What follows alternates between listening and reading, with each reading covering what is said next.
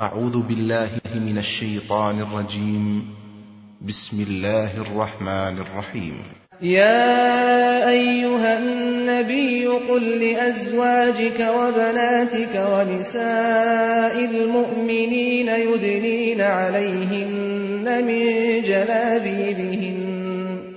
ذلك أدنى أن يعرفن فلا يؤذين. সবচেয়ে বড় অন্ধকার আছে এখন বর্তমানে ইফটিজিং ঠিক কিনা? ও আমার ভাইরা ইফটিজিং বোঝেন তো সবাই, মুরব্বীরা নাও বুঝতে পারেন, ছেলেরা বুঝে। ইফটিজিং মানে হচ্ছে আমাদের দেশের শিক্ষিত যুবক ছেলেরা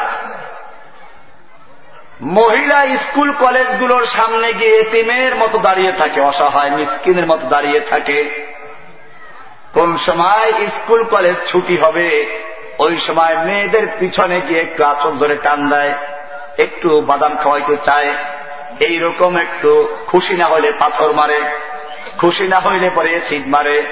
এই সমস্ত নারীদেরকে উত্তক্ত করাকে বলা হচ্ছে এখন ইফটিজিং ও আমার ভাইরা এই ইফটিজিং বন্ধ করার জন্য আল্লাহ তারা কোরআন নাজিল করেছেন আল্লাহ রাব্বুল আলামিন বলেন يا أيها النبي قل لأزواجك وبناتك ونساء المؤمنين يدنين عليهن من جلابيبهن ذلك أدنى أن يعرفن فلا يؤذين হে নবী আপনি আপনার স্ত্রী এবং মেয়েদেরকে এবং সমস্ত মমিনদের মেয়েদেরকে বলুন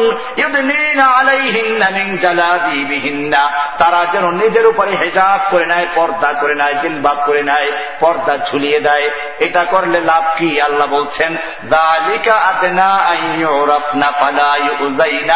যদি মানুষেরা আল্লাহর হুকুম মতো পর্দা করে, তাহলে ওদেরকে আর কেউ উত্তপ্ত করতে পারবে না ইফ্রিজিং করতে পারবে না জোরে বলুন সুহান আল্লাহ আল্লাহর হুকুম মানলে আর ইফ্রিজিং থাকবে? জঙ্গলের পশু পক্ষীরা ইফ্রিজিং করে নাকি? বললাম না যে জঙ্গলের এত শক্তিশালী বাঘ, ভল্লুক, সিংহ, এরা হরিণের মেয়েদেরকে ইফ্রিজিং করতে চায় না।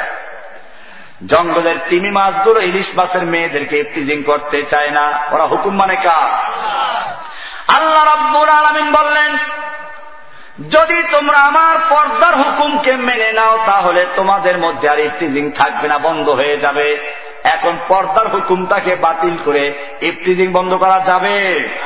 আল্লাহ রাব্বুল আলমিন বলছেন, ও আমার ভাইরা এই নারী পুরুষদেরকে সৃষ্টি করেছেন। আল্লাহ পর্দার হুকুম দিলেন কি জন্য?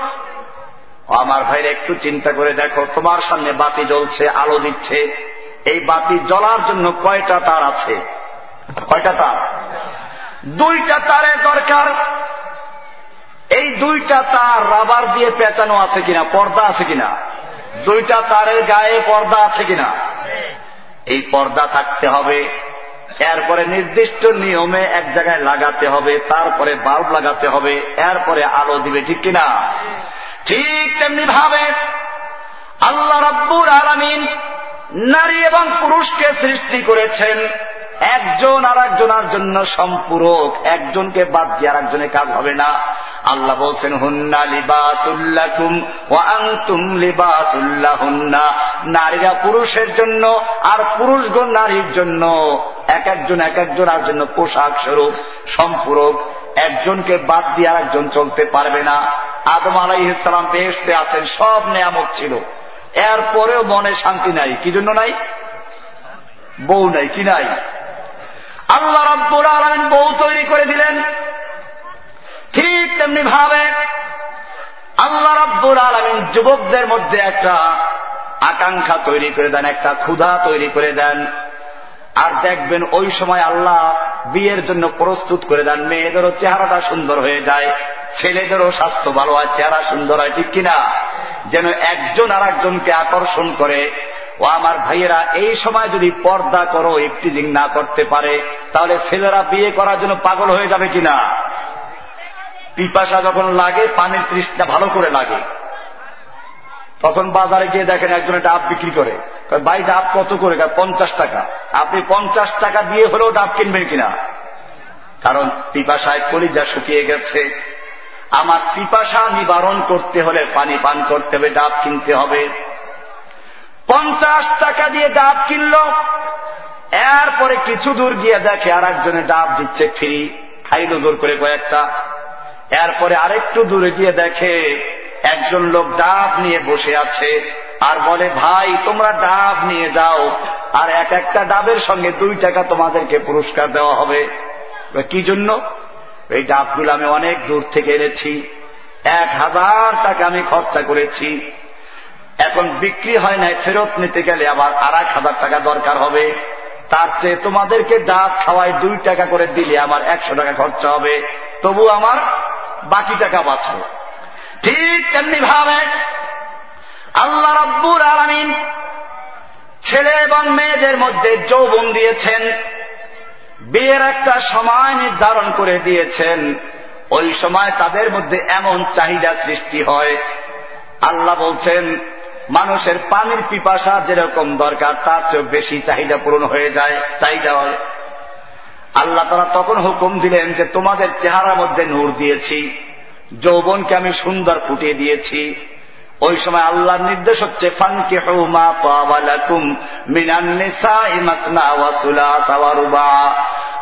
যুবকেরা, তোমার এই যৌন চাহিদা পূরণ করার জন্য পিপাসা নিবারণের জন্য তোমার প্রতি আমার হুকুম হচ্ছে তুমি বিয়ে করো। একটায় যদি না হয় তাহলে দুইটা করতে পারো। দুইটায় না হলে তিনটা করতে পারো। তিনটায় না হলে চারটা পর্যন্ত করতে পারো। হুকুম দিয়েছেন কে? খবরদার বিয়ে না করে তুমি মহিলার দিকে তাকাইবা না। কোরআনে পুরুষদের জন্য বলা আছে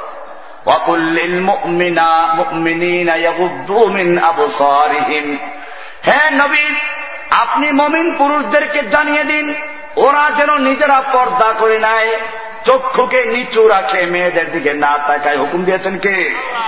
অপরদিকে মেয়েদেরকে বলেছেন পরে, পুরুষদের বলেছেন আগে। এরপরে মেয়েদের সম্পর্কে বলছেন অকুল্লিল মেনাতে হে নবী, আপনি মমিন মেয়ে লোকদেরকেও বলুন, তারা যেন তাদের নিজেদের চক্ষুকে নিচু রাখে। চক্ষুটাকে বলা হয়েছে সাহামুন সিহাম ইবলিস। ইবলিসের তীর থেকে একটা বিষাক্ত তীরের নাম কি? এই দৃষ্টিশক্তি। এই দৃষ্টি দিয়ে প্রথম তাকায়, চোখ দিয়ে তাকায়, এরপরে মেয়ের নজর পড়ে, তারপরে আস্তে আস্তে ভাব তৈরি হয়। আল্লাহ রাব্বুল আলমী সেজন্য বললেন, তোমার চক্ষুকে নিচু রাখো, আর যখন তোমার বিয়ের সময় হয়ে যায়, বিয়ে করো। ও ভাইজান, তখন যদি মেয়েরা পর্দা করে ছেলেদেরকে সুযোগ না দেয়, মেয়েরা বিয়ে করার জন্য পাগল হবে কিনা? তখন টাকা দিয়ে, ওই পঞ্চাশ টাকা দিয়ে তারপরে ডাব কিনার মতো মেয়েদেরকে পয়সা দিয়ে বিয়ে করবে, ঠিক কিনা? যদি বিশ্বাস না করো, সৌদি আরবে চলে যাও। দেখো, সেখানে মেয়েরা স্কুলে যারা পড়ে, প্রাইমারি পর্যন্ত পর্দা আছে, তাদের আলাদা স্কুলে পড়ে, বোরকা আছে, ওদের গাড়ি আলাদা, শিক্ষিকা আলাদা, ছেলেদের স্কুল আলাদা। যেই কারণে সৌদি আরব ধনী রাষ্ট্র, নাগরিক রাষ্ট্র। এত ধনী রাষ্ট্র, তারপরেও হাজার হাজার যুবক ছেলেরা আছে, বিয়ে করতে পারে না। বিয়ে করতে পারে টাকার অভাবে। কিসের অভাবে? সৌদি বাদশাহ টাকা দিয়ে তারপরে সাহায্য করে বিয়ে করায়। কারণ ওই দেশে মেয়েরা পর্দা করে। যেই কারণে বিয়ে করতে গেলে টাকা দিয়ে বিয়ে করতে হয়, শরিয়াতের নির্দেশ তাই। মোহর দিতে হয় কিনা? কিন্তু তোমার দেশে আল্লাহর বিধানকে যখন বাতিল করে দেওয়া হলো আদালত থেকে বলা হলো, পর্দার জন্য কাউকে বাধ্য করা যাবে না, ঠিক কিনা? এইরকম যখন আল্লাহর বিধানকে বাতিল করল, এবার এমনি মেয়েরা পর্দা থেকে বেরিয়ে গেল, ছেলেরা ইফতিজিং করতে শুরু করল। এখন মেয়েরা ঘোড়ার মতো চুলটাকে সাজায়, ফুলায়। এরপরে কি করে? এরপরে হাই হিলের জুতা পরে, পোশাক পরে পাতলা একেবারে বাহির ভিতর সব দেখা যায়। এইরকম যখন রাস্তায় নামে, তখন যদি ছেলেরা ইফতিজিং করে, দোষ দেওয়া যাবে? আমি এবার আপনাদেরকে বলছি না যে ছেলেরা ইফতিজিং করবে। কিন্তু সমস্যা হচ্ছে এই, তেঁতুল দেখলে মুখে পানি আসবে কিনা? আল্লাহ রব্বুর আলমিন নারী এবং পুরুষকে সৃষ্টি করেছেন এইভাবে। তুমি যত বড় বুজুর্গ দাবি করো যে আমার মধ্যে মেয়ে দেখলে খারাপ ভাব তৈরি হয় না, এগুলো মিথ্যা কথা শয়তানি। আল্লাহ রাব্বুল আলমিন তোমাদের মধ্যে সেটা তৈরি করে দিয়েছেন। কাজে এখন তুমি যদি বলো যে আমার এমন কোন ভাব তৈরি হয় না, হয়তো তুমি মিথ্যাবাদী, নইলে তুমি কা পুরুষ ঠিক কিনা? আমার ভাইয়েরা, এরপরে যখন মেয়েরা বোরকা করল না পর্দা করল না অনেক মা বাপ মেয়েদেরকে ছেড়ে দেয়, ছেলের সঙ্গে বিয়ে দেবে না। কয়ে যে এমনি ঘোরাফেরা করো, বন্ধুত্ব করো। এরপরে যখন মেয়ের চেহারা থেকে ওই আল্লাহ প্রদত্ত নূর চলে গেল, বিয়ে দেওয়ার জন্য যে চেহারায় লাবণ্যতা ছিল, আল্লাহ তারা তার স্বাস্থ্য ভালো করে দিয়েছিলেন। সেই সময় তুমি বিয়া দিলা না ইফ্রিজিং করার সুযোগ দিলা। এরপরে আল্লাহ তারা তার নূর নিয়ে গেলেন, স্বাস্থ্য ভেঙে গেল, চেহারায় পোকা পড়ে গেছে। এখন তিরিশে গেছে বুড়ি হইয়া, এখন তোমার মেয়েকে কেউ বিয়ে করতে চায় না।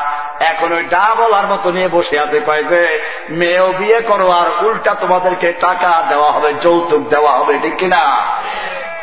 এখন মেয়ে বিয়ে করো, টাকাও পাইবা, বিদেশ যাওয়ার টিকিট দেওয়া হবে। এক বেটা নতুন কলা গাছ লাগাইছে, নতুন বাড়ি করছে, নতুন মাটি, নতুন কলা গাছ লাগাই সাগর কলা অনেক বড় বড় হলো। মিষ্টি কলা চিন্তা করলে এই পাগলা বাজারের লোকেরা এই কলা এত দাম দিয়ে খাবে না, ঢাকা নিয়ে যায় আর ঢাকা নিয়ে গিয়ে সে বিক্রি করার জন্য বসল, উপর থেকে সোলাটা ফালাইয়া দিল। এরপরে যখন কলা বিক্রি করতে বসল, আশপাশের ছোট সমস্ত কলাগুলো বিক্রি হয়ে গেছে। ওর নতুন বাড়ির বড় কলার ধারে কেউ ধারে কাছেও আসে না। যখন দেখল সব লোক চলে যাচ্ছে বলল ভাইরা, তোমাদের কি হলো? আমার নতুন বাড়ির নতুন কলা কেন খরিদ করছ না? লোকেরা বলল, ভাই, তোমার কলা আমরা কিনবো না, কারণ তোমার কলার গায়ে ছোলা নাই, পর্দা নাই। এবারে লোকটা বলল, আমি তো পর্দা ছুলে ফেলেছিলাম তোমাদের সুবিধার জন্য। তোমাদের খাইতে কষ্ট না হয়, সেজন্য আমি ছুলে দিয়েছিলাম। লোকেরা বলল, না, তোমার এই কলা খাওয়া যাবে না। এই কলায় মশা পড়েছে, মাছি পড়েছে, এই কলায় ধুলা বালু ছড়িয়েছে, রোগ জীবাণু ছড়িয়েছে। এই কলা খেলে পরে পেট খারাপ হওয়ার আশঙ্কা আছে। তবে আমরা কলা খাইতে পারি। যদি প্রত্যেক কলার সঙ্গে কলা খাওয়ার পরে পেট খারাপের ঔষধের টাকা দিতে পারো। ঠিক তেমনি ভাবে যখন আমাদের দেশে মেয়েদেরকে বেপর্দা করে দেওয়া হলো এখন ছেলেরা বিয়ে করতে গেলে শর্ত লাগায়, তোমার মেয়ে রাস্তাঘাটে চলেছে, কত পুরুষের সঙ্গে চলেছে জানি না, বিয়ে করলে বিপদ আসতে পারে, কাজী তোমার মেয়েকে বিয়ে করতে পারে, শর্ত হলো যদি কি করি, বিদেশ দেওয়ার টাকা দিতে পারো, যৌতুক দিতে পারো, ঠিক কিনা?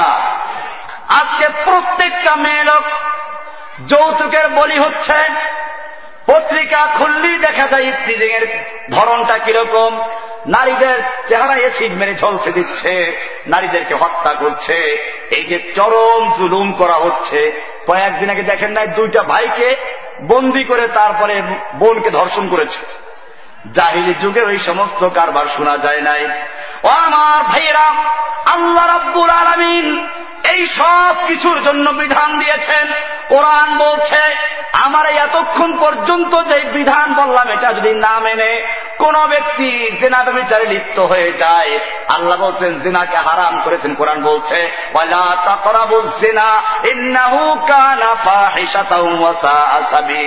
তোমরা জেনা বিচারের কাছেও যেও না, এটা সম্পূর্ণ বেহায়াপনা কাজ, অশ্লীল কাজ, এটা হারাম কাজ। জেনাকে হারাম করেছেন কে? এটাকে যদি কেউ হালাল করে মুসলমান থাকবে? এবারে আমাদের এই দুনিয়াতে আমরা দেখতে পাচ্ছি দেশেও আছে। পতিতালয়ের লাইসেন্স থাকলে ওরা যৌন কর্মী ওরা কি? ও আমার ভাইয়েরা জেনাবে বিচারকে হারাম করেছেন কে? আমি সেই জন্য শুরুতেই বলেছি মুসলিম কাকে বলে? মনে আছে না? মুসলিম বলে যে আল্লাহর হুকুম ঠিক মতো মানে তার নাম কি? এখন যারা আল্লাহর পর্দার হুকুমকে বাতিল করল মুসলিম আছে? যারা জিনাব বিচারের হারাম বিধানকে পতিতালয়ের লাইসেন্স দিয়ে বৈধতা দিল, মুসলমান চিৎকার মেরে বলো, তারা কি মুসলিম আছে? এবারে আরও সামনে চলো। আল্লাহর হুকুম অমান্য করে যদি কোনো ব্যক্তি জেনা বিচারে লিপ্ত হয়, আল্লাহ তারা কি বলছেন? আল্লাহ তারা বলছেন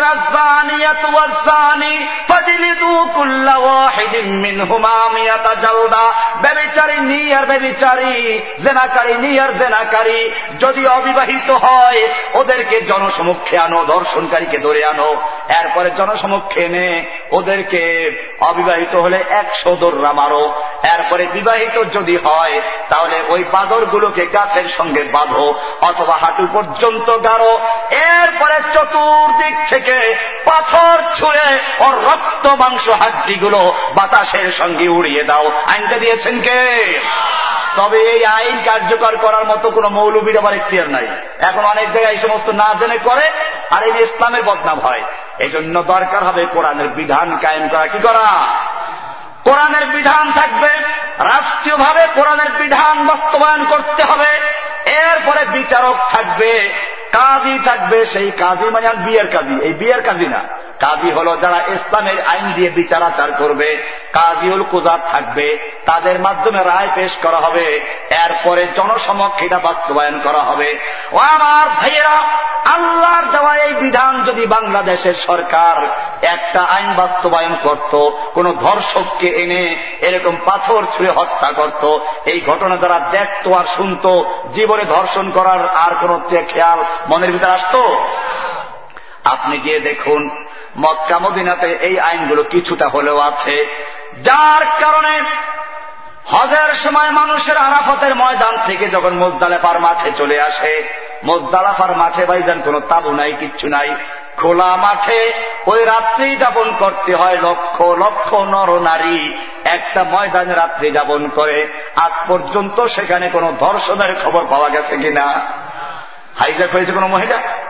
রমজান মাসে পুরা দুনিয়ার থেকে অনেক সুন্দরী সুন্দরী মেয়ে লোকেরা রমজান মাসে মক্কা শরীফ যায় ওমরা করতে যায় এতে কাপ করতে যায়। সারা রাত্র নামাজ চলে, তারাবি নামাজ চলে, এরপরে আবার কিছুক্ষণ বিরতি হয়, এরপরে কেয়ামুল লাইল শুরু হয়ে যায়। এই সারা রাত্র মেয়ে লোকেরা নামাজ পড়ে একা একই সুন্দরী মেয়েরা মসজিদের থেকে বাসা পর্যন্ত চলে যাচ্ছে। আজ পর্যন্ত কোন ইফটিজিং এর খবর শোনা গেছে? কারণ ওইখানে আল্লাহর বিধান আছে ইফটিজিং করলে পরে খবর আছে, পরে ইফটিজিং করা পুলিশ এসে ধরে শিখাই দেবে, কেমনি ইফটিজিং করো? ও আমার ভাইয়েরা, আল্লাহ রব্বুল আলমিন এই জেনা বিচারের জন্য বিচারের আইন দিলেন। আজকে যদি এই আইন থাকতো, তাহলে এই দেশে মেয়ে লোকদের আর কোন আন্দোলন করার প্রয়োজন ছিল? এখন মেয়ে লোকের আন্দোলন করে, নারী নির্যাতন নারী নির্যাতন, বন্ধ করো বন্ধ করো, বিনা যৌতুকে বিনা যৌতুকে বিয়া করো বিয়া করো। ছেলেরা কয়, আইয়া পড়ো আইয়া পড়ো। ও আমার ভাইয়া আমি এখন বুঝাচ্ছি, শুরুতে ভূমিকা দিয়েছিলাম, এখন সেটার বাস্তবায়ন যে মুসলিম কাকে বলে? মুসলিম কাকে বলে? যে আল্লাহর হুকুম মানে। আর আল্লাহ তালা হুকুমের জন্য যে কিতাবটা নাজিল করেছেন, তার নাম কি? এই কোরআনটা কেন দিলেন? কোরআন দিলেন, লেতুখরে জান্নার যাতে করে মানুষকে অন্ধকার থেকে আলোর পথে বের করে আনা যায়।